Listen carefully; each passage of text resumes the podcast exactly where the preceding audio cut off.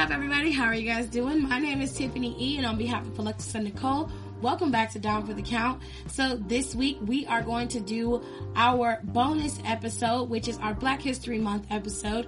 This is going to cover as much Black History facts as we can in one moment, all while still trying to give Doc his opportunity to speak his mind on the topic he wanted us to cover and discuss. And we're also going to include some extra stuff because you know we never stay on topic in this podcast. And we're still going to cover the Ryback situation. So if you want to hear hear all that and more, stay tuned for Down for the Count.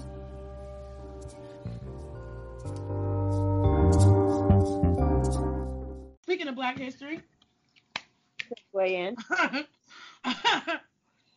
it is time for some Black History in wrestling. So, whichever one of you guys want to go first is fine.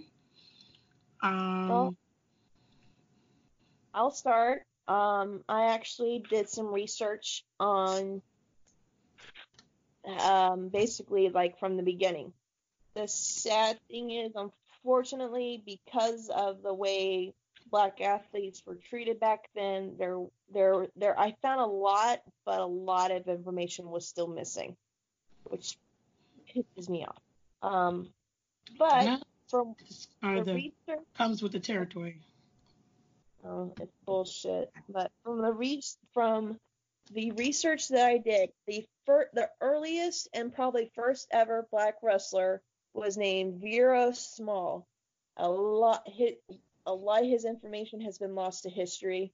Um, possibly been uh, more than likely, according to my sources that I looked up, he was born into slavery around 1854 in South Carolina. Um, he he either debuted in 1870 or 1881 at the age of 16. Um, not only was he a wrestler, he was also a boxer. And this dude was tough. He survived getting shot in the neck. Damn. What happened? Well, what happened was, of course, we all know about shit that was going on with race issues back in the day. Um, mm-hmm want the I don't want to give the I don't want to give this guy any credit in case his family may be listening, and I just don't want to fight that kind of lawsuit right now. Um, there was a oh, uh, they're all dead probably anyway. Um, there's a, there was a wrestler who didn't like the fact that there was a black wrestler working. Um, so he waited till he was a punk bitch about it. He waited till the dude was asleep he broke into his uh, he broke into his room, shot him in the neck, and he left. They didn't even check on him, make sure he's dead. He survived the gunshot to the neck. So sound like some pussy shit. That's all I could find on him. Now, something I did, I got to give Nicole credit to this because she kind of told Lacey Evans about it, and I looked it up. Uh, another, uh, yeah, Ethel Johnson was Ethel the first Johnson. African. Hmm? She was the first African American female wrestler. She debuted yeah. also at the age. Of now, besides that, she was one of the first, at first ever female athletes in wrestling to perform a standing drop kick and a flying head scissors. Yep. So think about that. People seeing that shit back then, that would have been like us seeing a Canadian destroyer off the t- off the top of a Hell in a Cell. Like I was like witchcraft back then. They didn't know what the fuck was going. on. Yeah. Um, she her sister, um, uh, Marva Scott, she was also a pro wrestler, and uh, she was her sister was her last opponent before she hung up her boots. She her dream was to wrestle in Madison Square Garden but unfortunately, back during her prime period of uh, her career, New York banned women wrestling, so she never got her chance to perform. Um, she passed away two years ago, um, mm-hmm. but hey, she's the home girl for you guys. She's from Columbus, Ohio. What up, though? But you know what? You can learn um, about Ethel Johnson too through Vice. They have her stuff. Some of her stuff is up there on the dark side of wrestling. It's kind of enthralled with the um, Fabulous Moolah story. Mm-hmm. But that's where I first learned about her because I didn't know anything about her. And then I went and did the the research and found out some some pretty cool stuff. But you can learn more about her through that um, documentary on Vice. I'm gonna check that out. It was like there's there's more. I mean, you y'all thought what we were talking about before his wrestling 101 there's so much history that has to do with African American wrestlers and the bullshit that they went through. Like, oh my God, Segre- segregation was so rampant. Like they couldn't even. There were even there were states that would not allow them to perform, and these are just like men and women trying to make a living and make you know make sure foods foods in their stomach and a roofs over their head at night. Um, at, for a while, they only they had segregated titles in a lot of the territory areas, mm-hmm. um, and only like that was it. Like that, they weren't even the main event. They would have been the equivalent of an opening dark match. Correct. For people. So that was that, and they're lucky if they get one a, one a day. Now, from what I found, there were a few, um, a few that allowed allowed the black wrestlers to wrestle with the white the white wrestlers. Um, good old uh, Stampede Wrestling in Calgary, Calgary, headed by Stu Hart and the Hart family.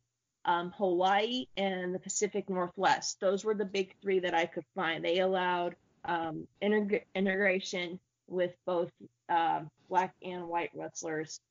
Um, it was, I mean, it was shit. I mean, I hate, I know we hate him here, but um, I was listening to good old grand, uh, Grandpa Cornette like about oh, a while back. Like there was just, there was just, it was like clips of him actually making points on YouTube, and he goes, you know, back in the 70s, like people would root for the junkyard dog, but at the same time, they'll be ready to, to beat his ass when he stepped out.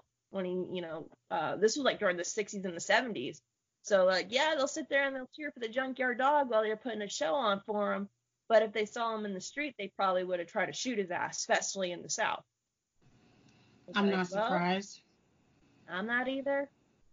I don't speak for all Southerners, but I like to think we kind of evolved. But sometimes I see shit that makes me question my damn head.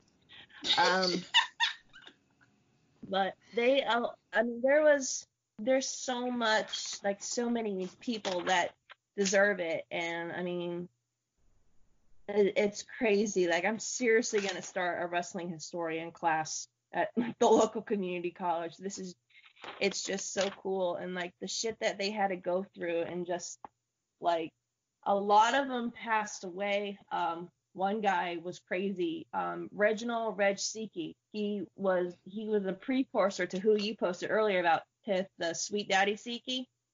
Yes, he was. I saw him, but I decided to um, do Sweet Daddy because of Edge. So I did see um, Reginald um, Siki first. I did see his stuff first. It's pretty interesting, actually him and another guy, Luther Lindsay, um, they were like one of the top, like they were the top five black wrestlers in their heyday. In their heyday, excuse me. Especially um, Luther Lindsay, Stu Hart, and Lou Thesz, they just speak. They they spoke so high, grateful of him, and they wanted him. They wanted to wrestle him. That's why Stu brought him up to to Stampede Wrestling because they he loved his the way they loved his performance, the way he moved his character. They're like, come up, come up to Canada. We'll give you a fair shot that you deserve. Um, he was Luther Lindsay was a four-time Pacific Northwest heavy heavyweight champ, eight-time tag team champ, very well decorated in all other territories. Um, unfortunately, after a match, and it's actually going to be coming up here soon, a match on February 21st, 1972, Lindsay suffered heart failure after a match, and he died shortly after. Um, that's messed up. But uh, if that that's just like edge. That's like not even the full fucking. Like I have like six thousand pages of notes I'm staring at. we got a whole month to do it, to do everything. So, I, I mean, it's like, oh, this is cool. This is cool. Write this down before I forget it. No, you got you got a whole month to do it. That's why I say every time we record, we'll do um, some more. But um, but my wrestler is Reginald Sweet Daddy Siki. So he was after the Reginald that um, Alexis just mentioned. And the reason why he's so significant is because there are a lot of wrestlers who we've seen come after him that have a lot of his ways. So his mannerisms, the way he dressed, the way he carried himself, you're going to see a lot of that in guys like, especially in guys like Ric Flair. Um, the way they dressed, the way they spoke, how they carried themselves. Edge modeled his character after him because he was trained by him. And Bret Hart modeled his character after him. Now, Reginald Siki was born in 1949, I want to say, or 1940 actually. Currently, he's still alive. He resides in Canada, and there's a reason why he's in Canada.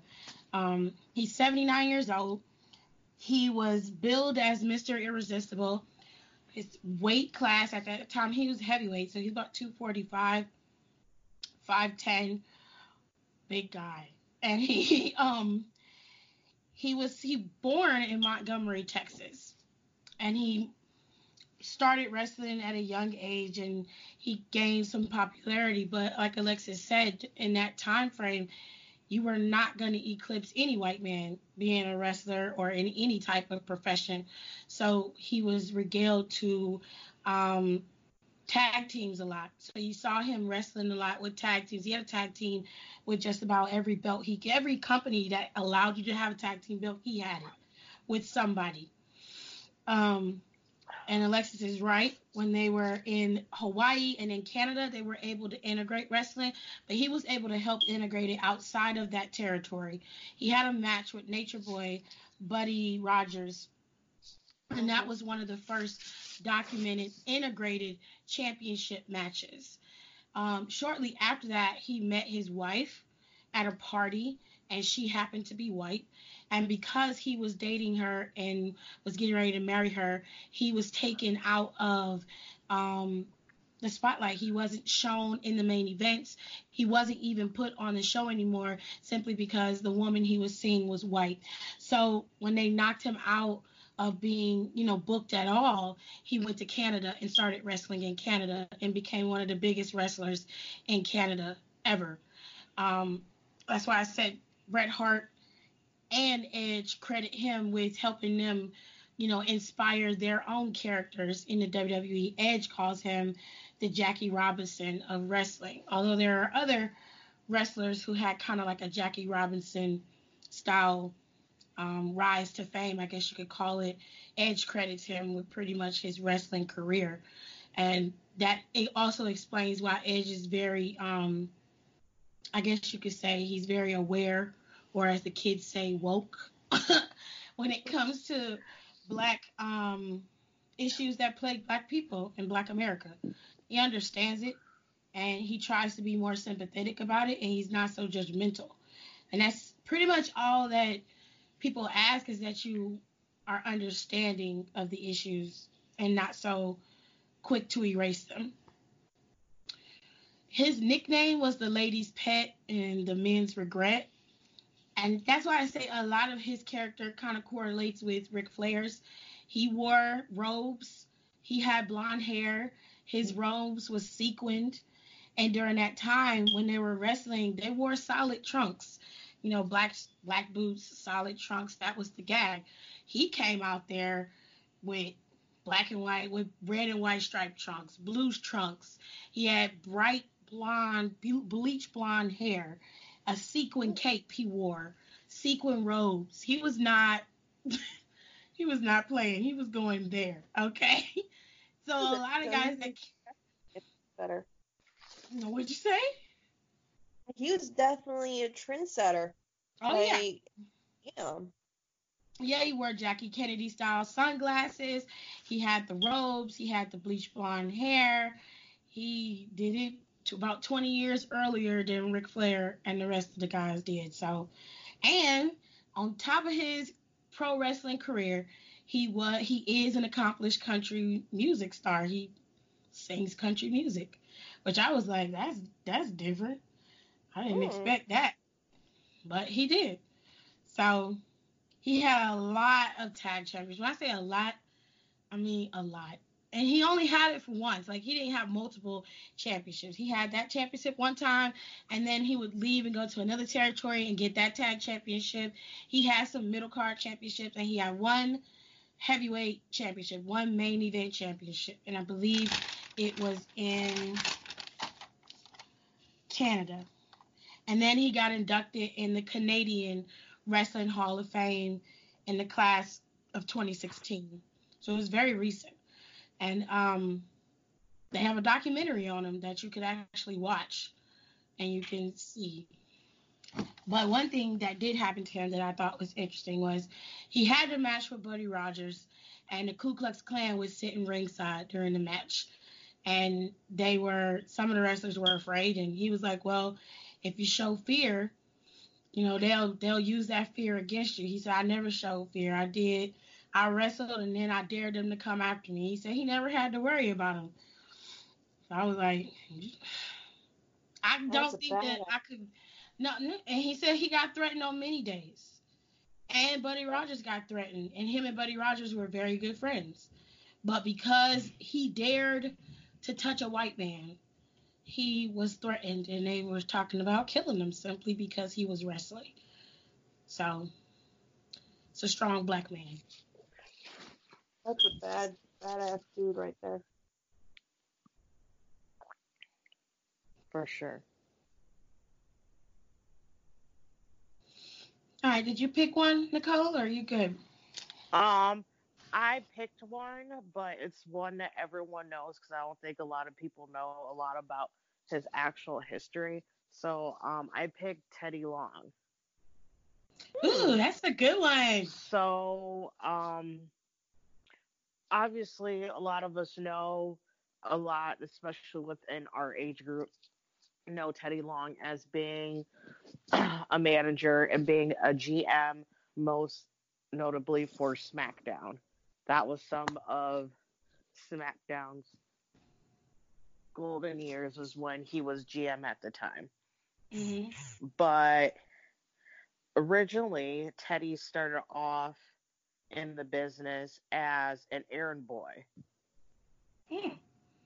Really? He was an errand boy for Tommy Rich and Abdullah the Butcher. Oh shit. And after he did that for a while, he um, during um, he was promoted to as a referee in NWA, which he did for a number of years. Hmm and he also and he became the replacement referee for when Ricky Steamboat won his MB, um, NWA World Championship. So he did that for a number of years, and then slowly he started getting transitioned into a manager. Oh. Okay. So they slowly made him started turning him to a manager um, his latter part of him being in NWA um, and being signed to NWA. But once he got signed to WWE, which was WWF at the time, he again started off as a referee. Mm-hmm. He um, refereed for a few episodes, and then they realized, oh shit, this guy has a lot of charisma. So they eventually, so again, he was also repackaged as a manager and started um, managing D'Lo Brown, Rodney Mack, um, Chris Nowinski, and Mark Henry and Jazz, and all in different types of capacities as we all know it. And after a while, he was that's when he finally transitioned into his role as um, a general manager. And the reason I picked him because everyone just kind of knows him as like this dancing dude and this like this crazy character that we know. Huh? Yeah, uh, like him, like yeah. his crazy life. Tag team match. Yeah. and yelling for the Undertaker. But um, I think, and then I also picked him because I'm I'm a ref myself. Once I actually do referee a match, so I just thought it was interesting because Teddy is literally someone who literally worked his way up from the bottom. Like he was an errand boy. You couldn't get any lower down on a totem pole, especially in the territory days, as someone who's running fucking errands for wrestlers at this time. And but he literally he's just a testament of just not changing and sticking to your guns and putting yourself out there and working hard that he was able to transition himself to what he is now. Now he's a Hall of Famer. Well, he's been a Hall of Famer, but that's just I don't know. I just love his story because I feel like it's like I said before. It's not. I don't think pe- people kind of know, but it doesn't really like click with so much like how hard he had to work to get to where he's at.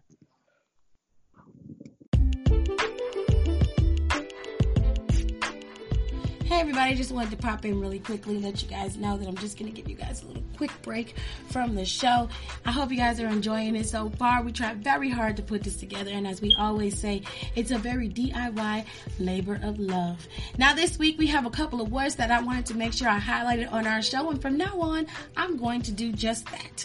Miss Trinity Fatu has earned our Bad Bitch Award this week. Last week it was given to Bianca for her amazing performance in the Royal Rumble and this week we're giving to Naomi, aka Trinity Fatu. Naomi put on a great performance in the Rumble as well, and of course, she is putting it down in the ring as she always does with her feud that is budding with Miss Best Friend Pam Bayley. Okay? Now, of course, Trinity got a little bit of backlash. Well, a lot of backlash. She's continuing to get backlash all over social media from her hair to the way she looks to the way she wrestles to even her, her Royal Rumble stunt at the Rumble. That is also being critiqued and torn down by our Fuck You Award recipients, Bryan Alvarez and his, you know, budding crew. But to end this podcast on a decent note, we appreciate you, Naomi. We love you and we don't want anything but the best for you. And as far as my friend Nicole always says, you deserve all the nice things. So we hope and pray that this feud with you and Bayley is bomb and we can't wait to see what you're going to do next. So congratulations to you, Naomi, on receiving the Bad Bitch Award from Down for the Count. And we just want to give a big ass fuck you to Bryan Alvarez and everybody at the Figure Four Online podcast. Do better when you know better. And on that note, I'm going to send you guys back to the podcast. I hope you guys enjoy.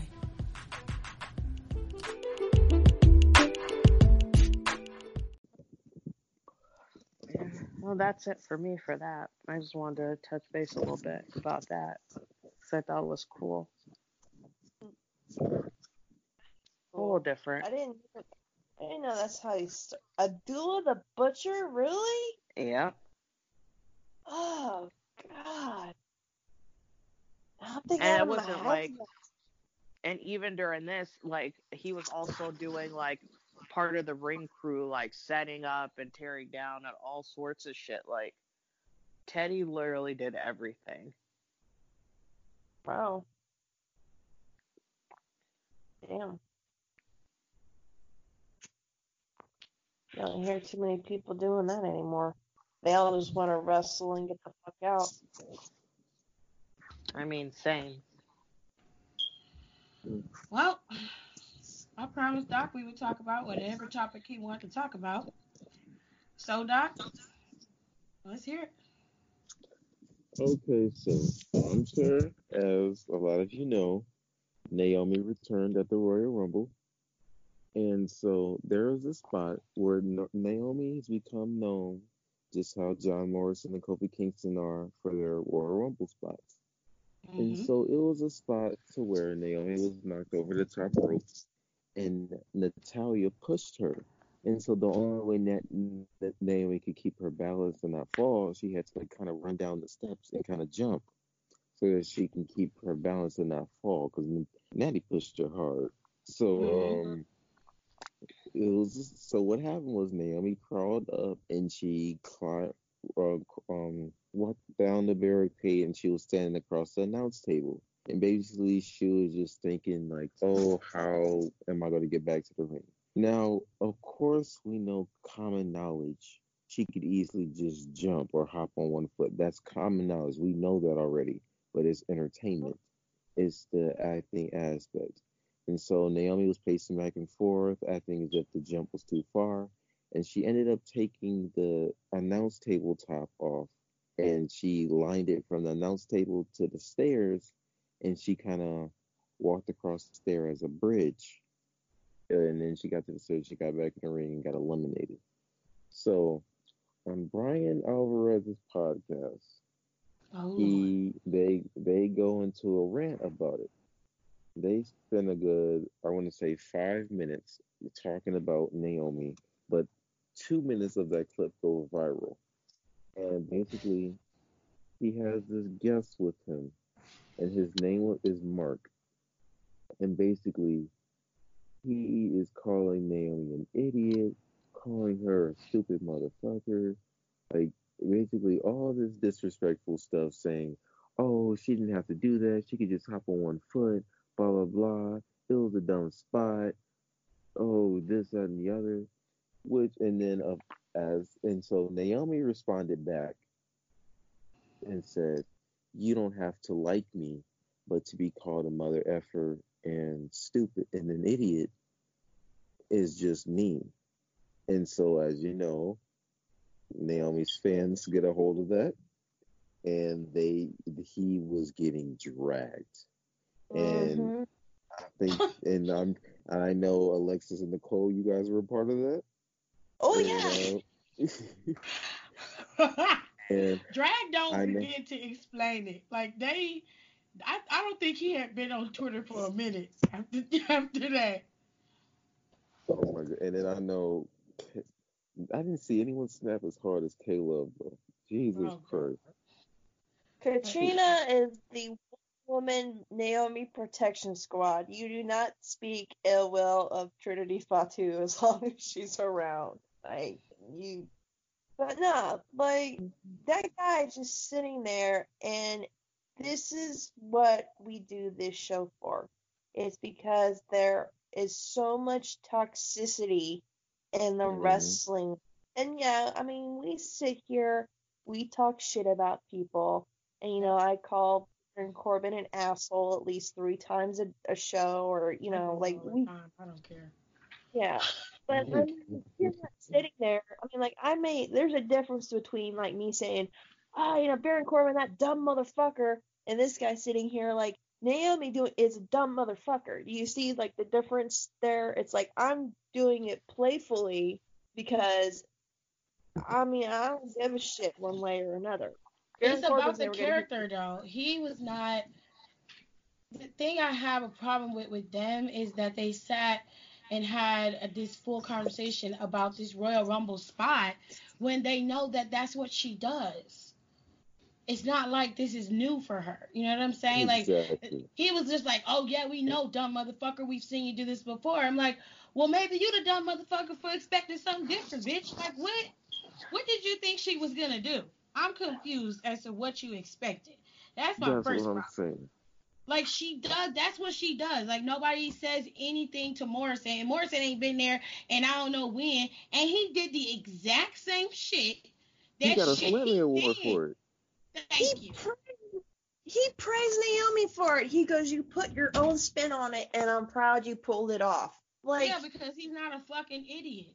Since you want to call somebody an idiot, that's Let's call a spade a spade. You're you're a dickwad. You're the epitome of what everybody thinks all of us wrestling fans look like.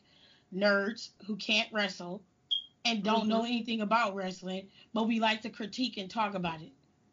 So what um, kills me the what killed me the most is he said hop on one foot. In the history of Royal Rumble, how many wrestlers have you seen hop on one foot to get back if to she, If she had did that, you'd be talking shit about her hopping on one foot. Exactly. That was the dumbest shit I ever seen. That's what you would have said. So if she had hopped on one foot, would you be satisfied? No. So I didn't exactly. understand the logic of the conversation. I was confused. In the history of Royal Rumbles, everybody's always had some type of spot. It's never been a hopping on one foot. No. Now, I'm not gonna lie, we were all those guys in the front row freaking out when Naomi's music hit, and the one dude offering Oh, yeah. his hat. like I thought that was so cute. What happened? But I mean, like, I I want to know, like, what the what the fuck? Oh, Doc just left too. What the hell? Yeah. Oh, there I you think go. it's Yeah, think he's really it's- hung oh sorry. up. But what I was gonna say was, you know, was he bringing the same energy? When was he like this when Kofi did, you know, like well, one year where like Xavier and Biggie slid the pancakes under Kofi's one foot, so both of I'm his pretty feet sure weren't. he was. I'm- I'm pretty sure he was. If if it, they feel like a type who just like to sit and talk shit, but the Mhm. reality is Bryan Alvarez is a horrible wrestler, and I've seen a couple of his matches, and I was just like, bitch, what the fuck? I know you didn't and sit so, up and talk so about that's Naomi what and you look like that. That guy who tried to Mhm. um fucking argue with me and then blocked me. And then there was this guy who was like, and there was like two people Yeah. who were like coming to my defense, who were like agreeing with me, and he was like, well, ha- he I was, it was- was a comedy spot. I'm like, hello. Well, what's it? Yeah. I'm here. So I was like, you can do comedy spots and wrestling and be able to run fucking ropes. What do you hell you think Orange Cassidy does? Exactly. I agree. So I was like, no, he literally just can't wrestle. And he was like, how do you know? I was like, I've seen his matches because when that clip, because I saw that clip forever ago. I was forever ago, like like right when it first happened. I'm like, well, this dude can't be that bad. Oh. And I looked up a couple matches on YouTube just to watch him because that's how I am. I was like, I try not to judge. I don't like judging wrestlers, and I still don't to a certain extent unless you're like a horrible, horrible human being. And he's horrible. And I Mhm. was just like, I was just like, man, he's trash. Yes. Like he's really not good. And I also don't take him serious as like a journalist or a commentator or whatever the fuck he wants to define himself as mm-hmm. because he's just so biased. facts. Nope. And he's upset that he never made it. I just I I don't that and that's a problem for me. And I feel and he has his his golden boys. Those are the ones he care for. Now, we wrestling fans, we have our favorites, but we can recognize the flaws even in our favorites. Like I like yeah. Roman, but I don't want to see Roman with the title right now. And that's just how I Mhm. feel. It doesn't mean that I don't like him or I don't want him, you know, to be able to ever compete for the title. It's just that right now, I feel like it's okay to let somebody else be at the top. hmm And I feel that way with like, and I'm I'm I'm tired of seeing um, Charlotte get everything. I like Charlotte. I think Charlotte's a great wrestler, but I don't want to see her at the top all the time either. You want to be able to see what other people can do because it's like, well, what are they there for? What are you Yeah. doing? And that doesn't happen with them though. Like, and and then another issue I have is they're they don't have no journalistic integrity Mm-mm.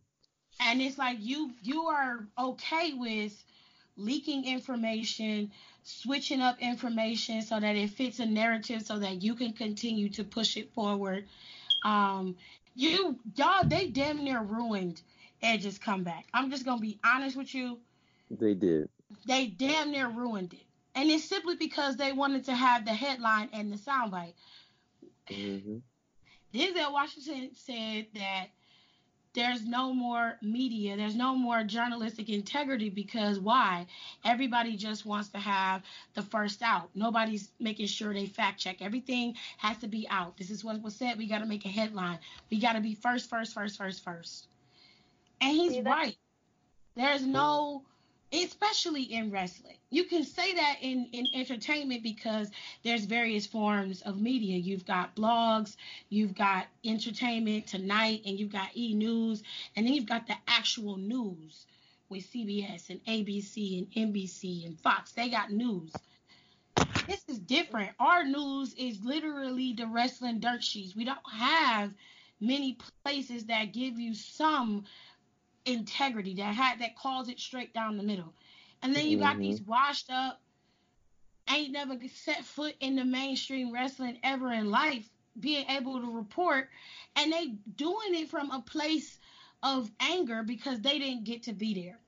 Exactly. They didn't get the spot, and that's not fair. Because now, now you're tarnishing somebody's reputation and their career all because you want to be them. Because I guarantee you, if it was the other way around, he would be pissed. And that's the reason why you don't see him in like New Japan or anything like that, because he's not good enough to be there. He's just not good enough. let's do this because if you guys don't if you guys haven't checked out doc's instagram page we'll put a plug at the end but please go check it out he's always up to date and he always keeps it I you know 100% fact Well, i'm trying to Yeah, shut up plug me. but what i'm what i was going to say though because i've been asked this too now the the down for the count instagram page we try to keep we try to keep up with the news. But i find it difficult because of websites or journalists let's keep it real with the quotation marks here making it hard because they'll leak every single rumor that you hear now with the page it's me, Nicole, and Tiff. So if we find something, we're just like, do you guys want to sit on this? Do you want to go ahead and do like a teaser for it? And we'll talk about it on the podcast. And I want to say like maybe 99.9% of the time we agreed, let's let it play out. What You, as with you keeping up with wrestling news, do you find it difficult to weigh the fact from the shit and figure out what to post on your page?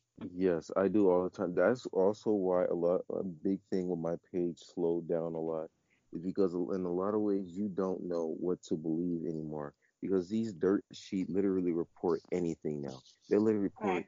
Sheamus sneezes backstage and no one says bless you. Like they will literally do that. And they, they get so ridiculous. And so sometimes I'm just like, okay, I'm gonna report on it, but I'm gonna make sure I say in the caption, allegedly, it's not true, because then I get my followers who read it and they immediately believe it, and then they're ready to shut me down. That's not true. That's not true. Or really, really, I'm like, it says allegedly. I'm just reporting what sites are saying, and They so don't read it. They don't They- read it. they yeah, see the- mm, when you see the picture, like, cause for me, I when I want to do it for down for the count, I always make sure that I talk to Alexis and Nicole first. And I'm like, okay, this is what I found. And then they'll be like, well, Tiff, we don't know if that's true or not, and we don't want to report it, and then that it's not real. And I'm like, okay. mhm. So I don't pull the trigger on a lot of things that you might see on my personal page that don't show up on Down for the Count because we're not all in agreement with the source. right, So mm-hmm. when I post it on my page, you if you want people to see it, I have enough people to see it, okay? But I find that most of the people that are on my page share my stuff to other platforms. So I try really hard to make it look catchy. I'll take a picture and Right. then edit it and make it look decent. Mhm. But when I do that, they only read the picture. They don't The picture, read yeah. caption. So when you post it, if I don't say um, allegedly, like Doc said, if I don't put that on the picture, and I'm just putting a caption like today, um, the Ryback situation, which is gonna come up later, when I posted that on the page, on my personal page, I got a bunch of DMs like, you don't know what you're talking about. That's not how trademarks work, which I'll explain that when we get to that. And I was just like, did you read what I what I put what I put in the caption? That's not the point. You know, you're you're you're, you're saying stuff you don't know what you're talking about, and it's like if everything is about the initial first caption, then y'all should re- remember everything that PW Streaming, Ringside News posts. Because even if they they are some of the worst offenders. Who? Ringside News? mhm. Absolutely. I stopped following Ringside News a while ago, and it wasn't because of Their account got suspended anyways. Yeah. It wasn't because of their misinformation. It was because of their disgusting behavior. Um, they basically was tweeting out shit like um the when uh, when the women were having wardrobe malfunctions, they went to Instagram and just like posted all of the women's wardrobe malfunctions. And like Sasha's bare ass was all across Instagram.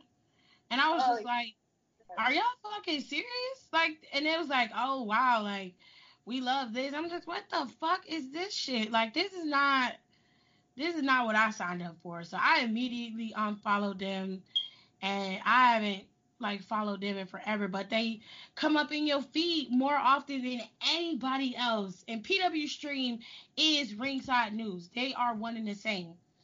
Um, and a lot of times mm-hmm. it looks like that PW Stream is a different um a different blog, but it isn't. It's the same thing.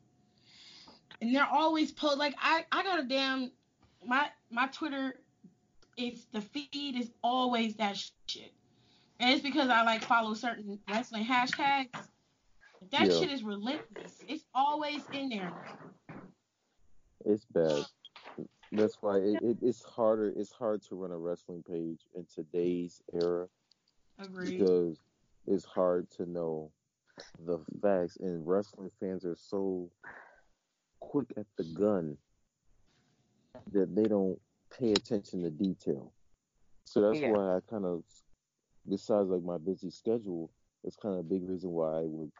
Was like how I used to run a page. I used to just like flood, flood, flood. But then yeah. as you get flooded with DMs, like this is not true. How do you know this? Blah blah blah. I'm like, read the caption, and or I I I get told what Tiff says. I find that to an extent I couldn't have an opinion. I should just state the news because when you have an opinion, you're wrong. Yes, mm-hmm. you don't know what you're talking about. You yeah. must be new to wrestling. I'm like, I'm like, you like two. I'm like, like, calm the fuck I'm, down. Like, I'm probably been watching this longer than you've been alive. Okay, and that's bad. Mm-hmm. Like, yeah, it gets hard, and so like I'm like I agree with Tiff. I only follow certain wrestling. Like the the biggest page that I follow is like um Wrestling Inc. And like mm-hmm. they send me like um they send me daily emails of like the r- latest wrestling news. They always send it like seven in the morning every day, so like I read it before my classes and stuff. And mm-hmm. that's really how I find my news. Or like I'll watch Wrestle Talk on YouTube. I only follow certain people because they will clarify if it's just a rumor or if they're trying to present it as a fact or give sources for it. Other than that, I don't follow dirt sheets and um, ringside news because I feel like they just will post anything for clout. Agreed. And it get, pushes this false narrative. I don't want to. I don't want to contribute to their false narrative. If that makes sense. Oh, that, I agree. Um, have you ever heard? Because I know Tiff and Nicole have heard me go off about these guys before.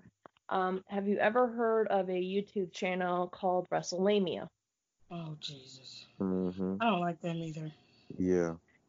They used to be really, really good. Like they didn't do the rumor bullshit. Like they waited. Like they kind of sat on a story and they would say, "Yeah, we know it took us forever to get it out, but we wanted to make sure everything was like 100% real." I'm like, cool. I like this. I can admire that. You want to follow through. But it's now they're like just posting clickbait titles and then they make you sit through like five minutes of shit that you didn't originally want to see. And then the actual story is like only two seconds long. I'm like, this is what you made me sit through? Like, because they had one, I think it was like, last one I checked was like, why Jon Moxley was not at AEW. And I'm like, oh, fuck, is he hurt again? So I want, I want you know, you're hesitant, you click on it. And he was in an AEW because he was home with Renee. like that was uh, that was their thing. I'm like, are you for fucking real right now? I just mm-hmm. wasted 50 of my fucking life. Like they used to not be like that though. And I do you find it I know I got like a lot of questions, but I'm sorry, but do you find it that people rather have the clickbaity titles and just spew bullshit before actually getting down to like the nitty gritty? Are you, oh yeah, because it's clout. Wow. Oh yeah, it's, it's Um, whatever can get them likes because they can do it before other people. Blah blah. Just like um when Naomi first left, before Naomi even made that Instagram post that she was going to take a break because her um fat relative died, it was rumors going around that she was either pregnant or she got fired or she got into it Mhm. with Vince over like Mhm. her creative process. Like I literally, remember. I remember, I think it was Ringside News actually. They said, "Oh, Naomi got into a creative about her, her No, she um didn't. direction, blah blah That blah." nice. This, that, From and the if you watch, and when I saw that, I was like, so who pulled this out of their ass? Because anyone who's watched like Total Divas and from like people who actually like, I don't know, fucking work in the industry Yeah, have said that how easy she is to work with. She's one of the few, and out of all of the women, honestly, in Total Divas, like she, her and Natty have given given them the least problems. That's why they've been on there the longest. Agreed. exactly. No, I'm talking about yeah, talking about creative wise. If you want to talk about someone who was always giving creative a hard time, Uh-uh. Alana, who Mark. Carrano probably changed his number after a while because he couldn't deal with her anymore. Wait, You who? can tell she, Mark Mark Lana. Carrano is the one who is He's head of talent relations. he's head of Mhm. talent relations.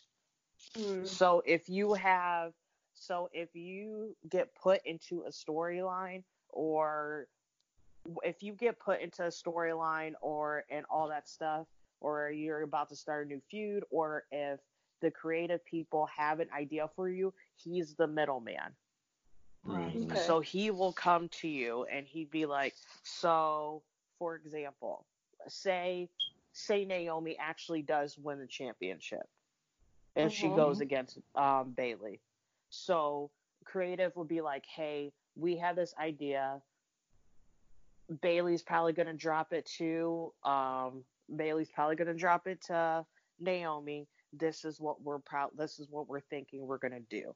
So Mark calls them and be like, hey, this is the gist of everything. I'm going to set up a meeting so it's you, him, and creative.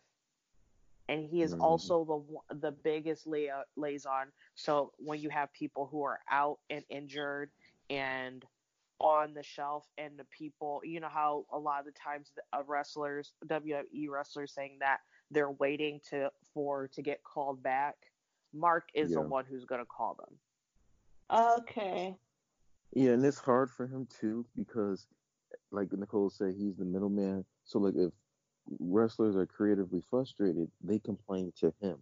Correct. You know, because he's the one that's presenting them with the plan. So like he has to face that backlash from the wrestlers. And I believe they did like an he did like an interview or an article or something before, and he spoke on that, and he said that that's the hardest part of his job because he has to break this stuff to the characters, and he has to face the backlash. And even though he really, to his sense, does not really have that much power to have a say so, you know what I mean? He just relaying the information, hmm but he's got to be the ears of from both sides. So Yeah. Lana's bitching and she's mad because she's not getting time, so she's calling him. Probably the way Natty feel about her, about her is probably the same way he feels. So hmm Yeah. And and like Mark's a Mark's a good guy. And it just sucks because like like Doc said, like he he's literally he's just the middleman. And Mhm. he's and he can only do so much and he tries. And He he'll does. but he he does, he tries, especially when he knows like they're really passionate about something or if you have someone who's like bored or they're sitting at home and he'll be like, "Okay, so they're medically cleared. Let's let's start seeing if we can work them into something." hmm hmm which don't always work out, but at least he tries. You know. Yeah. He tried more than some people. Mm-mm. Nice. No, I'm just talking about like backstage wise. Yeah. Poor guy. If I had a Lana's constant bitching. I'd quit. Fuck that. Nope. That bitch wouldn't want to call my phone no more. I cuss her ass out. Mm-hmm. Shit. Shut the fuck up. fool. That's the last thing I would say. And hang up the phone. How dare her to call a person else. Click, literally. Period. Oh, Period. sorry. She's like, I went through a like, you're gonna hear from my Bobby. What, what the fuck is Bobby gonna uh-huh. do? Besides, bitch, she ain't gonna do shit. Dog, Try her anyway. and man, oh, She probably try to roost him every night. That's why he tell her to shut up. I bet you he tell her to shut up and she shut up. he like, shut up. All right. Cool, cool, cool. Just- Mm-mm. but the for me. Na- Think I the Naomi, the Naomi pregnant rumor started up again right around uh, Royal Rumble time. If like memory serves me right. Yeah, from ringside dudes. They the ones who said she wasn't gonna be in the rumble because her um and her husband were trying to start a family. And that she was trying to get pregnant. And that's why she's been gone this whole time. She's been trying to get pregnant. When reality, she lost her cousin and she had some health issues. I And think it she was was her helping eyes. John with his DUI situations. Mhm. Right. and that too. So it was like a whole. Bunch of shit. She needed that time. Yeah, Yeah. because they were spiraling. If they hadn't gotten together, it's no shade, but they'd be just like Jeff and Matt. The only thing is their drug of choice was alcohol. Mm-hmm. Mhm. And it's funny because like our friend Kay, who loves Naomi, like that girl just straight up loves her. Love it. Love is an understatement. Facts. um, she made a. I thought this was weird. She made a comment that Naomi hadn't been on Instagram since uh, for a, a long time. So I went and I'm like, I follow Jeff Hardy. I'm like, well, where the hell's Jeff been? And I went and checked his Instagram. The last time he updated on Instagram was October 31st. And I was like, okay. So he's been radio silent for about two months now. hmm I heard a rumor. That's why I haven't posted anything. But I want to know if y'all heard anything about this. That Jeff, Jeff was supposed to come back at Mania, but he won't be able to because he has a court date for his last DUI or DWI. It's literally it's it's literally the day after Mania After too. me. Yes, Yeah, the Yeah. day after Mania. that's true. That rumor has. That's not. I don't think that's a rumor. I think that's real.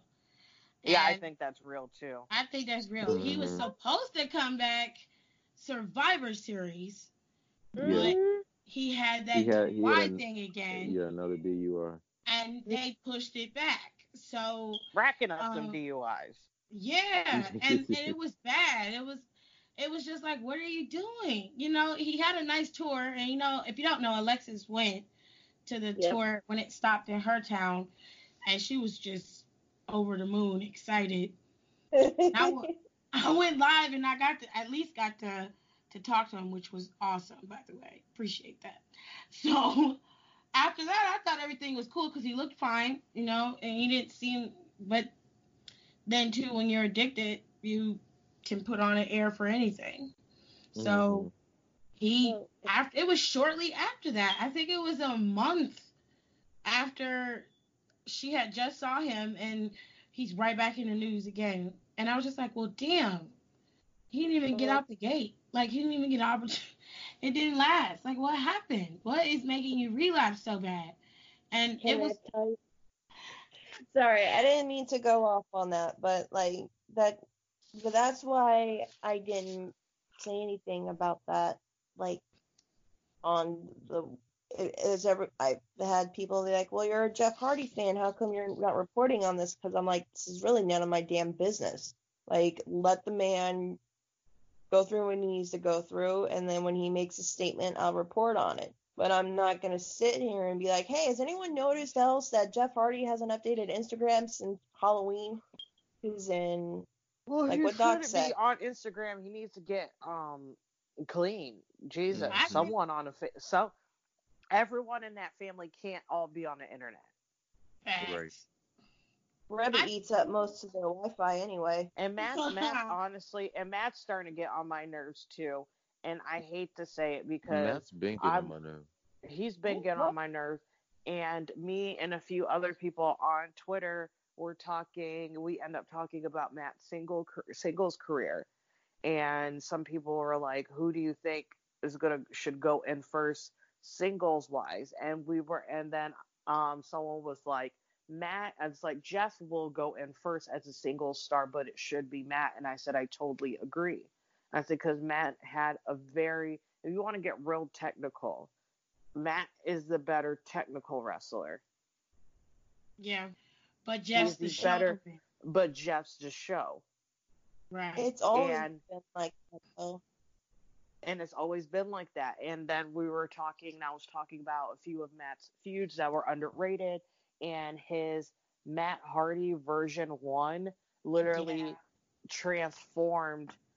Um, but um, it just came out of nowhere. It's funny. Yeah. So um, Matt Matt's whole version one thing, especially with him having that website and doing all like that social media, like that YouTube. That's and that's like how the dirt sheets really and him and Miz and Morrison really transformed how wrestling promotes themselves on social media.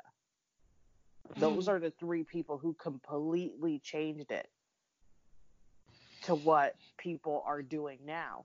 And I was like, people do not give him the recognition for that and for his singles run, especially his European title run and his feud with Eddie and like his whole and he and besides Bray Wyatt, he's the best gimmick wrestler yeah, in the last ten years. I'm not mm-hmm. ex- excluding. We're not talking about Undertaker because Undertaker is Undertaker. That's like talking about. That's like trying to compare Michael Jordan and Steph Curry. It's just is two. That's just two different fucking universes that doesn't even exist. I agree. So him, in my in my opinion, him and Bray him Bray Wyatt and Matt Hardy are the best gimmick wrestlers the past 10 years, 10, 15 years. That's not the Undertaker. And I will I, I will fight somebody about that. But oh, well, blockhead ass Keelan gonna come in and start tripping because you know how you feel about the Undertaker. About who? oh, the Undertaker. We, mm-hmm. we love the Undertaker. Let him retire for fuck's sake. He's tired. He's old. Jesus. And he better like, not I, wear that hoodie again. Oh my I god. Love, I love Taker as much as the next person. I grew up watching him, and I can honestly say he was one of like the main characters that got me into wrestling. But for the love of God, just let the man sit at home and work on his motorcycles. That's like, partially his fault. Like I, I, it I is partially know. his fault. I can't, I can't blame it all on WWE because Stone Cold's been offered many times to come back, and he says no. He says it's not my time. Let those kids have their time. And Undertaker comes back every chance he gets. Saudi shows, the WrestleManias, he is there. And Michelle McCool knows exactly what he be doing because he'll say, "Oh, this is my last year. I'm not coming back." And she's like, "Yeah, until Mania season starts, and then you're back in the gym, ready, working out and ready to go." So I put a lot of the blame on him. If he would say no, WWE wouldn't ask. Oh. Right. Uh, but Matt Matt's just I don't know what Matt's doing. Like he's got his YouTube video, his YouTube channel too, and I'm just like he like sits on his like sits on a throne and like bitches about it and I'm like, okay, so like bitches about like how he's being booked and all this and I'm like all right. I, I thought he was actually talking about like wrestling. I didn't know he was complaining. He pulling a lot of I mean, Alana, he doing the salt shit, the salty shit. She it's kinda, It's like that, but I mean, it's kind of entertaining because you see his kids basically punk him out in almost every single video. Um, I don't watch it because I'm just like, you know, I mean, I've watched a couple of them, but I'm like, you're you're Matt Hardy, like you're basically a you're you basically paved your own legend out, man. Like you don't need to be sitting here on YouTube and whining. Like, please stop. like, please stop. You're you're you're killing you're killing any respect I had left for you. Okay. Well, So- I think that was killed when they the way they started booking him. Um, I mean, they don't have to use Matt Hardy for a lot of things, but some people could get some decent views with Matt Hardy if they used him right. But I if But- they totally want to agree. feed him to Rowan, Eric Rowan of all fucking people. Nobody wants to see Eric Rowan. Like, I'm sorry, but he's just not. He is not it. I don't understand what Heyman is doing precisely. I'm very confused. Um, but I wish they would just let him go home, like just and make sure he brushes teeth, because that seems to be an issue for him. Is not brushing his teeth. They feel like Yeah. they're trying to make a star out of him, but it's not there. He doesn't. He doesn't have it. I agree. Do you think that they they see the success of Braun Strowman and like how he started rolling? Because like after because like they fed him nothing but jobbers too, and I just call and I mean calling The Matt Hardy a difference- job. Well, I, okay. The difference between Strowman and Rowan is Strowman. Strowman has charisma. Strowman can be a showman. Strowman can be funny. He can be um, he's somebody that you want to watch. Eric Rowan is just a big guy who happens to be a wrestler. It's and- not even that at it. and nobody it, and it's not that he can't I'm, I'm not going to be nice he's not good at wrestling and he's not entertaining at it and you've got to be all. one or the other you can't just come in there and that's a big thing too a lot of people want to get mad because you don't like their face but a lot of the times they either don't fit the criteria at all like the only thing that lana has going for herself is that lana can sell. She's good at taking bumps. I'll give her that.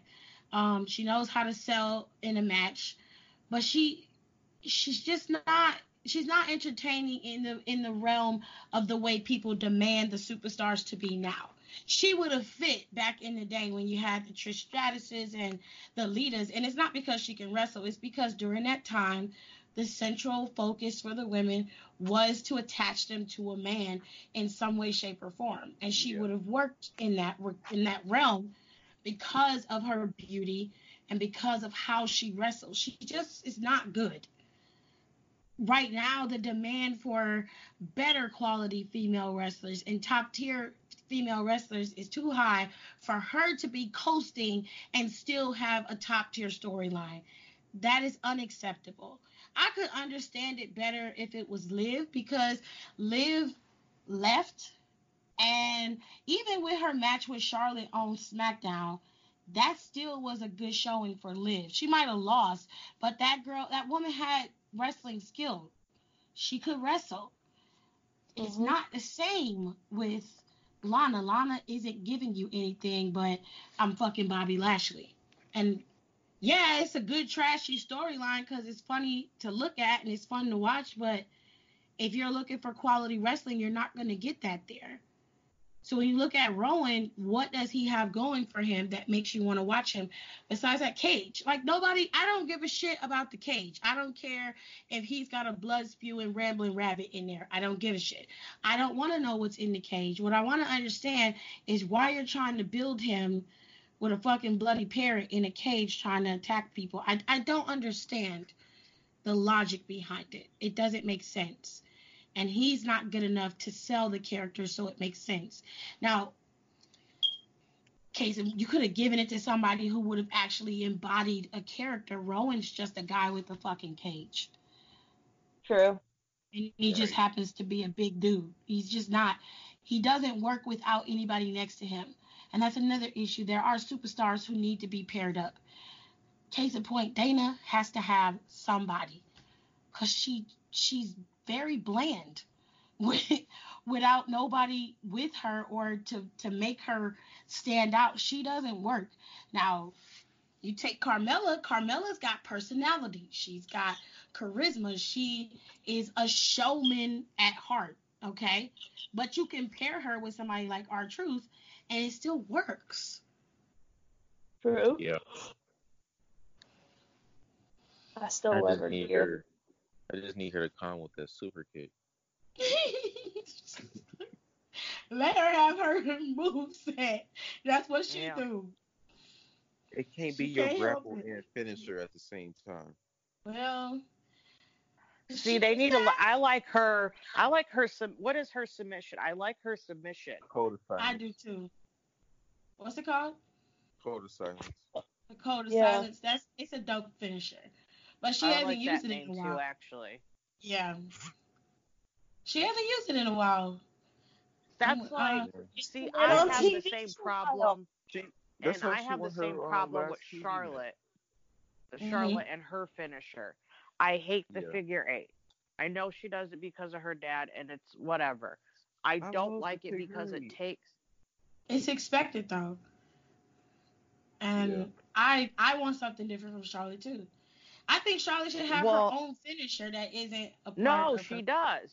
She has natural selection, and I Oh, love natural yeah. selection. She don't ever. She very rarely uses it, and I like that better than figure eight. My problem with the figure eight is it takes too long. Yeah, I Because- Yeah. By the time you're really, it's like, bitch, you could have rolled out of that dumbass. So I don't feel bad when someone's in it. I said because you, I said all that time you laid there. writhing in pain. Yeah, and I'm like, I don't give a fuck. I love natural selection. I love. Natural, se- and you know what though? Natural selection usually is her signature move, but that it never finishes. Like I've never seen her actually finish with it. Maybe I've missed it. That's how But- she won the Raw Women's title in the chamber in the um, Hell in a Cell Hmm. and the NXT Women's title. yeah.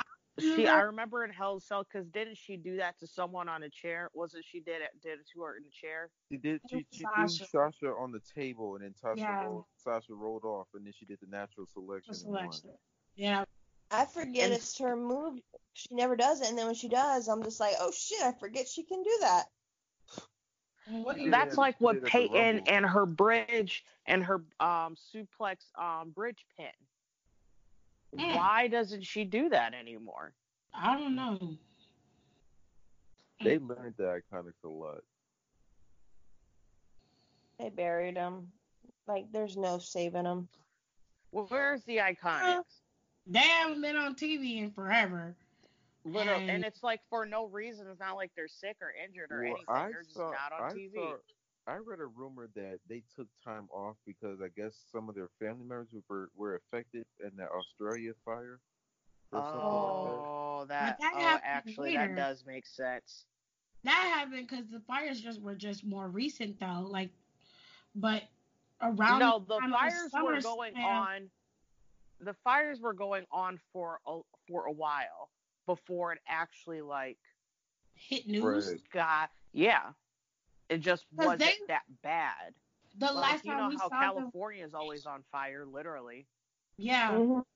But the last time we saw them wrestle was was Naomi on Raw. No, it was after that. Well, it wasn't. I that didn't long. see them wrestle after that. Peyton got married, so yeah, she took time off there. And she was already married when they rest when they came back and wrestled. They had one, one of them had a match with Naomi one night on Raw, and then that next week They the were other doing one house had shows a too. match, and they were doing house shows. Well, the rest See, of I time, didn't- they were just in the back, and they just did house shows, and I do believe they took time off because of the fires. Hmm. That would make sense though, because I mean, and that's also the thing. Now, when the Iconics first came out, people were just like, "Are you serious?" But now they've No. been gone. Oh, People they're like, get a they're going to get a pop. When, when's the Iconics coming back? When the Iconics coming back? It's like, chill, let them deal with their shit. Like, this No, because why see, them we're- the same people who was wanting them to be gone. That's where the fickle shit come in. Mm-hmm. Because now, because the roster is not as full as it used to, and now you're like, oh well, the Iconics. Let's, where, where are the Iconics? I want to see the Iconics. They're doing the same shit with Naomi, but you see now those very same people are mad because Naomi's getting a might get a title title shot against Bayley, which that's where it's building. You know what I'm saying? Those very same people are pissed when you was just asking where she was not uh, even a month ago. Mm-hmm. And it's like, well, bitch, which And is just was mad because she didn't win the Rumble. facts? Which to me is, is just stupid. It's just, it's just I stupid. can't wait for Shayna to show up. Me too. I love Shayna. Oh, so excited. You know when Shayna shows up, they're gonna it's gonna be like that oh shit moment that we've been we've been missing. She Yeah. might as well, might as well throw the title at her. She because she's not sorry. keeping, she's not keeping it. She's not keeping it past Mania. I don't think Becky is either. I think she's gonna drop it at Mania. No, they're not. They're not going to put her. No matter how profitable, no matter how popular, they're not going to keep a title on her for Becky's longer than a year. her- Not not in this day She's and age. losing her hype anyways. I don't think WWE's seeing that. Yeah, and I think, and she's one of those people. I think she just needs to be go on a break, and I can see her doing that for a bit. I Mhm. can't, but I can't see her being gone longer than a month though. I can see her be gone for a month just so she can get married and get settled, and then I could see her popping up and then like doing like good feuds and stuff like that. And I wouldn't mind her doing that. Like Yeah. man. WWE needs to concentrate on doing more non-title feuds with the women. I agree. Amen.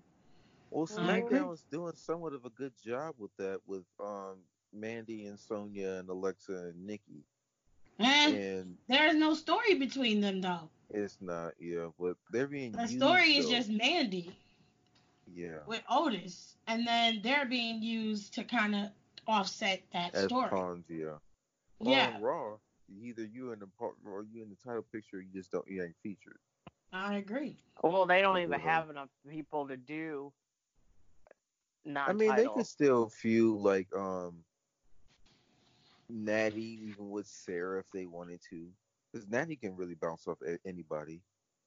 And Are you you think gonna she'd be watch able a to? You think she'd be able to between bounce Sarah? off of Sarah of Well- all people?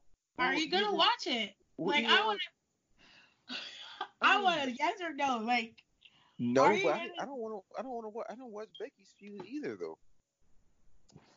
Because, like, if Yeah. you ask me, I'm sorry. Becky is shouldn't have just as limited as Sarah Logan. Mm-mm. I didn't say that. Doc said that shit. I don't, am I the only one that wants to see Sarah Logan on TV? I don't I like mean, I Sarah. don't- I'm. I don't. Uh, the only issue I have with Sarah is again, like I prefer my superstars to have personality. I tried with Mhm. Sarah. I Me tried too. with Sarah, and I was like, okay, well, let's see what Sarah can do. But if you're just gonna be the girl who comes out with um with the deer antlers all drawn on your face and camo gear, But that's her. That's her though, and that's why I like her. She's not. Okay, but that's fine. I but, don't need she's her not- to be conventional, That's fine, but have a personality for That's fuck's sake. Exactly. her husband has a personality and he rarely speaks. Do you understand? War what Raiders, saying? War Raiders are fire. He never says a War word though, and, and like every occasionally he will talk. Eric and Ivar will talk, and when they do, people listen because they want to hear what they have to say because they never speak. That woman doesn't speak at all, and then when she does, it's like, this is what we waited. that. She does that weird howl. What- What is going on here? And she just, she has. There's nothing, Alexis. There's nothing. She doesn't give you anything, and I, I eh. tried. I tried so hard with Sarah, but she's not giving us nothing. And I'm, in the Riot Squad, like, I, I couldn't. oh, oh. I okay. In the Riot Squad, I felt like Ruby was kind of their guiding compass, but you could tell that Ruby and Liv were the main attraction, and Sarah was their Sarah was their brute. She was their brawn. Yeah. So that's fine. You know, it works in that regard. That's why I was like, okay, I can deal with Sarah in this case. She's a power style wrestler, so book her that way. And they tried with with Charlotte, but it just first of all, It flopped. It flopped. Yeah. It just it just didn't work. But she just doesn't have enough. There's no substance to Sarah, and that's the problem. She's got to bring something to the table. You know she likes hunting. You know she like she's in love with one of the Viking Raiders. That's her husband. That's all we getting. And she used to be a member of the Riot Squad. You don't get anything else. So we're you're trying to figure out how to take her. And when you can't when you can't get a, a good grip on a superstar, you'd rather not deal with it at all and just be like, no, I don't like her. Then you'll move on. Yeah. I- I Okay. agree. But I do think as far as like until they can get the women back, the for starters, they need to put the tag titles on NXT. And then they need to even if they just I think at Mania, Asuka and Kairi should drop it to um an NXT team. Even though I, I really do want Beth and Natty to win them, I think it needs to go to A- NXT and then it needs to stay in NXT till I think maybe around SummerSlam. That gives WWE like what a good four months to start bringing women up, teaming women together, like act like maybe get like a few like non-title tag team feuds, start rebuilding that women's division. So when the titles are coming back to the main roster, it's not just three teams to work with. Because you know, like a standard rivalry, at the end of the rivalry, they'll like feud or like uh, they'll like have like a random match with like another team that's not in the rivalry. You know what I mean? hmm Do that nowadays, you know? The only problem I have with that is they're they could have just built the division from scratch without having to do that now. Mhm. That could have been done before you introduce the titles. That is a part of the issue with WWE is they're so hasty. They pull the trigger too fast before they have the plan set up. You knew you were lacking in female talent for just the singles competitors. What made you think that you would be able to do this with no female tag teams? You brought the Mae Young Classic in and you were able to get NXT filled up somewhat, but you haven't done a Mae Young Classic since the first one. No, they've done two. Did they do two? Yeah, Yeah, there's two two. Mae Young Classics. Mercedes Martinez has competed in both of them. She's one of the few people that has competed in both of them, or she might be the only one actually. Why didn't they do another No, classic Rhea did too. They had opportunity. Actually, Rhea, I lied. Rhea, Mercedes, and Toni. Uh, actually, I'm lying. Mia I think did she too, was the only she? one. I think she was the only person who wasn't signed who competed Yeah. in both Mae Young at the time. Um, and they didn't have the Mae Young Classic because they didn't have time. They there was no room for them to book it in between all of the regular pay per view events, NXT shit, NXT takeovers, and NXT UK takeovers. Really? You know how much? You know how many? There was like over twenty. Um, there's over like twenty some pay per views this past year. It was almost thirty pay per views last year. Well, while the men were parading around in Saudi, Agree, they should have done a Mae Young Classic then, but um, yeah, I've. I've been saying the same thing about the tag team division for months that they need to go live in NXT for a while because you have um you have um Jessica and Maria down there. You have um Casey. Casey came back and her and um Lacey Lane were tagging a lot on the live circuit before she took her break, before Casey took her break. That's a tag team. I have no idea why they broke up Deanna and Chelsea, but honestly, they could just put them together and have um and have Robert just represent the both of them. I think that'd be actually pretty fun. the girl male. with the gel hair the, that we was talking about last week.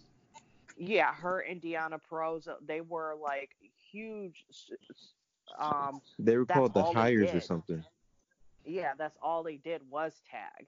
So that's why I thought that was so weird that they randomly thought um decided that they were going to turn them into singles people when almost the entire time they've been on NXT, which has been almost 2 years, they've been tagging.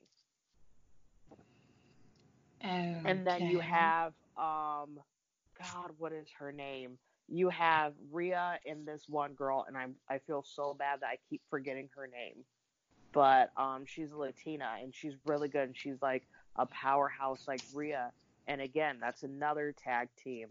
Um how many is that? Four? 4 Mhm. already? Um I hell, they- was mad when they broke up Rhea and that one girl. that's who I'm talking about. I can't think Yeah, of her I- name. What's her name? They worked together so I don't ever remember, but they worked so well together, and I thought they, I, I always thought they should have been called up, and Paige should have been their manager instead of the Kabuki Warriors. Yes, agreed. I thought that's that's what who I originally thought the call up was gonna be. I thought it was gonna be I thought it was gonna be those two. Mm-hmm. But um, once you get the title off of Rhea, because she's not gonna hold it that long, have her be in that tag team. So that's four. Um, who else is down there? Um, Sh- actually, Shotzi needs to be a singles person. Um, Io has to be a singles person. You got Um, hell, background can- dancers. Huh? Ha! No, yeah, I said that. I said Jessica and Mhm. um Jasmine or Jasmine and Maria or whoever. their Someone names said are. learn how to wrestle. Jasmine. That ain't gonna happen. Oh, Whatever their names are. you don't even know. You so you got them. ho- you got those hoes down there. Oh my. Um. So and then you have Well, Io that has Vanessa to be a Born. single person. Honestly, put Candice in a tag team. She's really good at tag team wrestling. Jesus. Who are you gonna put her with with? some- honestly, I would put her with someone who's completely different from her because that's how she works. She works well with that. So whoever they have down there who couldn't be any more opposite than her, uh, tab put throw them together. Candice needs something to do and have that be her first title. Um, God, who else is down there? All them other Well- hoes got to be singles people. God.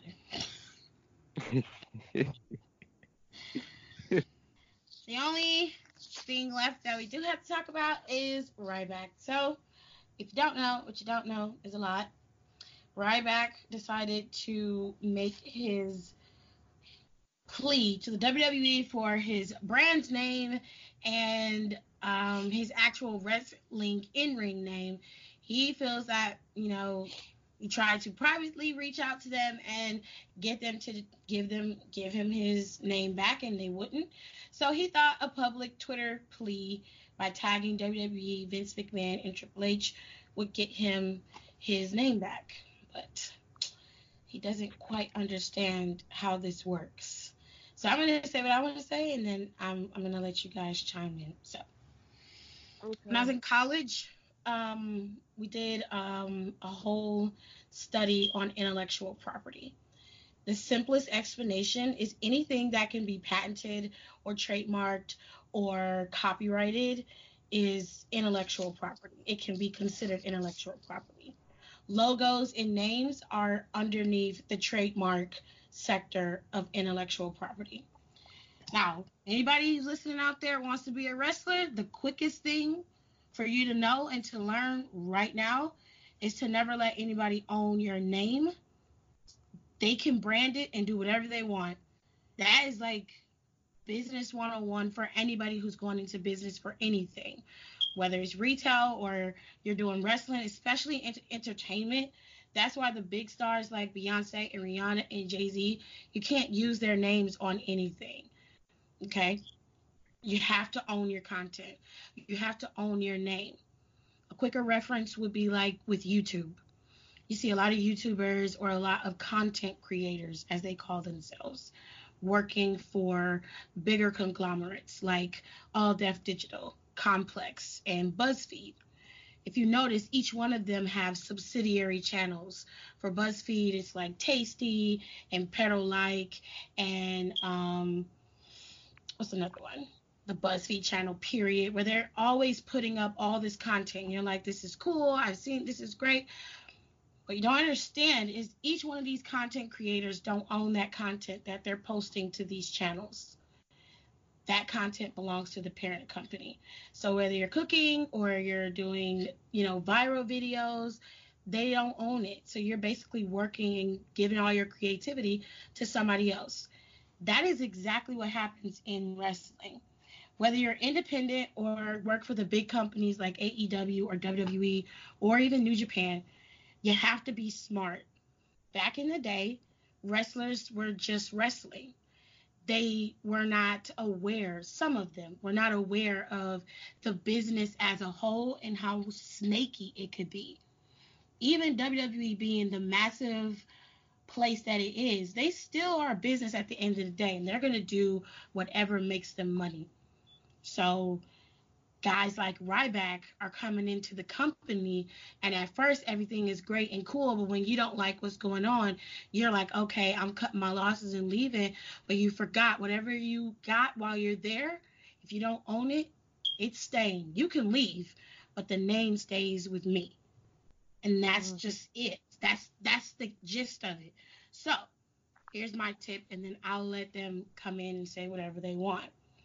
Number one, you never let anybody own your name. Okay. You always brand yourself. You always own your shit. So I'm sure these new guys that are coming in, because the world is different now, the internet exists. Okay. So that's how SoundCloud rappers like Chance the Rapper and um, some of these other guys who came up through independent were able to own their masters. They're owning their names. The record companies don't can't touch that money. That money goes to them. And it's all because they own their content. If you're wrestling or you want to be a wrestler number one you need to trademark your name. That should be the first shit you do straight out the gate. Trademark mm-hmm. your name. Before you sign a contract with any company I don't care who it is, make sure you trademark your name. Because the way trademarks work is when you go in to the trademark office and you trademark your name, unless it's your legal name, right? You go into the office, you trademark it, and you go work for, let's say you work for MLW. You want to leave, and MLW is like, oh yeah, let's say MLW is like WWE, but we're selling merchandise under your name. You can't do that. No, because I own the trademark for my merchandise. So number one, they wouldn't be able to sell anything without your signature. Okay. You can negotiate how much money you get because you own the rights to your name. They can't sell anything when you leave because you own that name, you own your character, you own all of that. So you need to do that. That is important. And number two, you need to read your contract, understand your contract. Never sign anything without understanding it. Because in the contract, it could say, after a certain amount of years, we now can trademark your name and we can own it. And then you're fucked again because you you signed the contract without reading it or understanding it. You have to take ownership of your own shit. So if I were you, I would take my cues from like John Cena and The Rock didn't own his name at first. He had to go and try and get negotiate and get his name. You see what Cody Rhodes is going through with his father's name. WWE mm-hmm. owns that trademark, and they're not giving it up. No, they're now, not. There was a point at one point where Cody got it, and the reason why he got it was because the trademark ran out. But the way WWE flipped it was, hey, trademark office, I own this trademark first. I want my trademark back. And they will give it back. You go through the right proper channels and you want your trademark back and you owned it first and you can prove you owned it, trademark mm-hmm. office will give it back. And that's exactly what happened. So Ryback only has one choice. He's got to pay for his his name because they owned it. It doesn't matter if they created it or not. They have the legal right to do whatever they want to do with it. He just got to pay the 200k, and that's just it. Ryback's a bitch. Like pure and simple. I don't fucking like him anyway, so I mean, I don't Neither know. Do sucks I. for you, Dick. Um, Why is it every time he goes on social media, it sounds like a 16 year old girl bitching about her parents telling her no, she can't get the new iPhone? And this is because he wants to, like, he has to be like on roids still. Like, what normal grown man wants to change? It's because he wants to change right back to his legal name. He already Why? did. He already did. Shit. He did that a few years ago. Yeah. Why? He thought that changing his legal name to Ryback would give him the trademark. Yeah, we'll give him the trademark. and yeah. it doesn't work that way. His name Why had to do be you want legally that? Ryback. I don't know. His name had to be legally Ryback before he the trademark was put into place in order for him to get it. That's how John Cena was able to walk out of WWE with his name because that's his real name. Mm-hmm. Yep. Yep, yep, yep. He thought he could get it by changing his name to Ryback. Oh, they can't have it if my name is Ryback. That's not how trademarks work. Isn't that what- your name is Ryan Allen? Okay, it's not Ryback. So let's Isn't just that what uh, the Ultimate Warrior tried to do by changing his name to just Warrior and like all his Well- kids? Last name is Warrior. Ultimate Warrior was a mm, is a unique situation. WWE does own Ultimate Warrior right now. They own that. But they were because the way trademarks work, they do expire. So at one point they did own Warrior and Ultimate Warrior in terms of wrestling. They own that. But because he technically wasn't wrestling, he could use it in that regard. So Question about the trademark thing, because this might sound really dumb, but I have a question about this. okay. So, say we'll take Marvel and DC for for instance.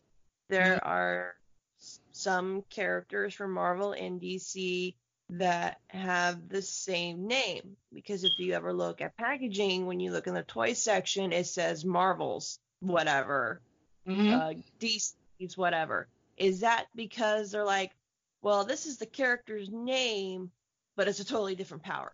Like, Well- does that count as infringement? Or No. like, okay, No, no, they have to specify the name in the trademark. So Yeah. if you remember, like, um, there was a Marvel character that existed in DC before they she was in um Marvel. As a matter Marvel. of fact, Captain Marvel was a character in DC first. hmm You notice now they can't use that. They have to call that character something else. And it's because they own the name Captain Marvel. They own that. They bought the rights to own that name. They bought that trademark. And every time the trademark is up, they re up on it. So DC was just like, okay, you can have it. It's levels. It's like if your if your character is just straight up Captain Marvel, and that's what the patent says.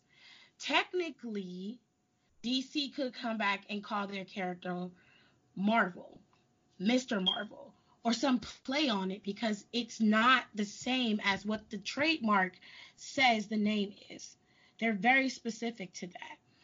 Because I'll put it this way the way WWE structures Stone Cold Steve Austin, they own Stone Cold Steve Austin.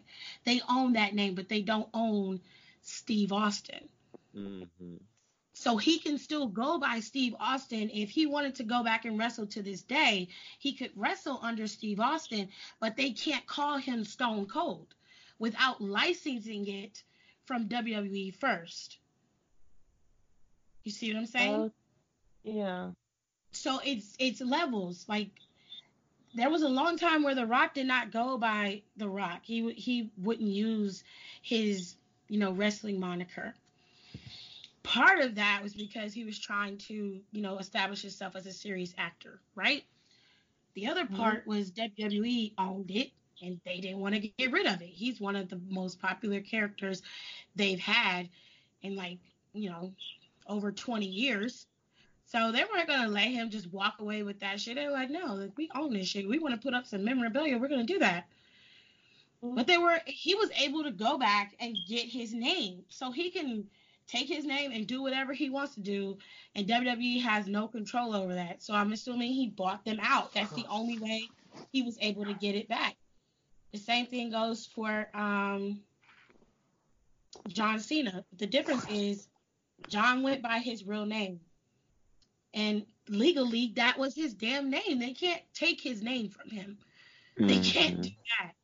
They can't take his name from him, but I'm pretty sure he can't use Doctor of Thuganomics outside of WWE because they own that. Well, that's the Batista- same thing. With, is it like with what Enzo and Cass are doing now? By like for Enzo, WWE owns the spelling N E N Z O. So that's why he's Yep. calling himself own Yeah. Enzo NZO. that's a very that's a smart and very simple way to fix a copyright because it doesn't matter if it sounds the same or it's pronounced No. the same way. It's how it's spelled. Correct. However, it's put on the trademark paperwork is how it has to be used in order for it to be legally. And it's got to be in order for them to be like, hey, this is infringement. It has to be spelled the same way. So him spelling it different makes it okay for him to use it. And you see, he doesn't use the Amore. He took that off. Cass uses CaZXL. So they can do whatever they want because they're not infringing. Dave Batista's Right. last name is actually Bautista, but it is how it's spelled that makes it different. So when he's in Mhm. Hollywood, he spells it how it's supposed to be spelled. But in WWE, they dropped the U. hmm So they own the name Batista, but they don't own his legal name. And that's how they get around it by the spelling. So Ryback can bitch him on all he wants, but at the end of the day, he's just got to pay the fucking money. And to be honest, That ain't 200K even that much. ain't shit. Broke bitch. It's not shit. It's not. It's not. It's not a lot of money for his name. Because to be honest, they shouldn't make him pay that much. Because it's not Is worth right? that much. Is Ryback wrestling? They No. said he was, but as far as I know, he just does that whack ass podcast where he bitches about WWE all and the he got and he got like the he sells like workout DVDs and has Yeah, he does like has weird workout powder- stuff. and apparently he has this protein powder out. where yeah, he had a I'll he had a very trust that controversial commercial. Right now, what happened? Basically, he clotheslined this heavy set girl into a pool, and then out came this skinny girl. And then I guess oh. oh she was just like oh I use Ryback's product blah blah blah and things like that. And Ryback Oh, said that's feed me nice. more. And then people were just saying he was fat shaming blah blah blah. Like he got dragged bad. I don't think it was fat shaming. It's just a shitty ass commercial. It was stupid. Told him that was a good idea? I just want to know so I I I can didn't slap ever see the shit, so with a baseball bat. just pay the So- fucking money for the pat for the damn trademark, bro. Get it No, and shut the fuck up. The money. He doesn't have the money. We can. We all know he fucking doesn't have the money. Well, Like, to be I- honest with you, WWE went to my- way too high for that, and that was done on purpose so he can't get the shit. But I would have just gave it to him. Fuck it, let him have it. Shit, he ain't shit. He ain't gonna never be shit, and his name ain't shit. Uh, I just think it's funny. I just think it's funny. He lost his job because he went on the Tumblr and bitched. like Not surprised. that's He what does that now. He does that Well, now, no- and he's not even working for him. Okay, so like you know how like wrestlers if they don't get used, they're like, look, at this point we have really nothing for you. We'll we'll let you know when we have something for you. And they do it. They still do it to like this day. And he apparently was coming off like the this big one of his big storylines, as he likes to call it. And he was just sitting at home, and he was he got pissed, and he went on Tumblr, which it's fucking Tumblr. Um, I miss the porn on that website. Anyway, um, no, she, Oh Jesus. no, Yeah. she did not. I But, um, so the you've been around Katrina for too long. And that's facts, bro. Uh, man, it's just like he went on there and he bitched, and then he went back and deleted it, and the internet's not like, like, nah, we ain't gonna let you slide that easy. And there's fucking screenshots, and then WWE saw him bitching about it, and they fired him for it, or at least Well, that's they what let he Lars says. Sullivan ass stay on TV after the shit he said. Didn't He Lars? ain't coming. Lars Sullivan ain't coming back. His shit's just gonna run out. Well, that's that's all we got. We ain't got no more. We don't. We got. We have nothing else for you because they're about to pass out and Yeah. Yeah. to do what I normally do. So, you guys make sure you follow us on social media on Twitter and Instagram. Make sure you follow Doc. I'll make sure I put a little thingy majiggy in here like I always do. And we'll be sure to make sure we have Doc back on here again. This time, Nicole's going to be in the first hour because she wasn't here. She to- So we miss Nicole because she she brings a nice brightness to our podcast. We love her. He was a damn fucking lie. I'm leaving this in here. I'm leaving it here. Look, we love you guys, and we'll see you guys in the next one. Bye. Bye. Peace.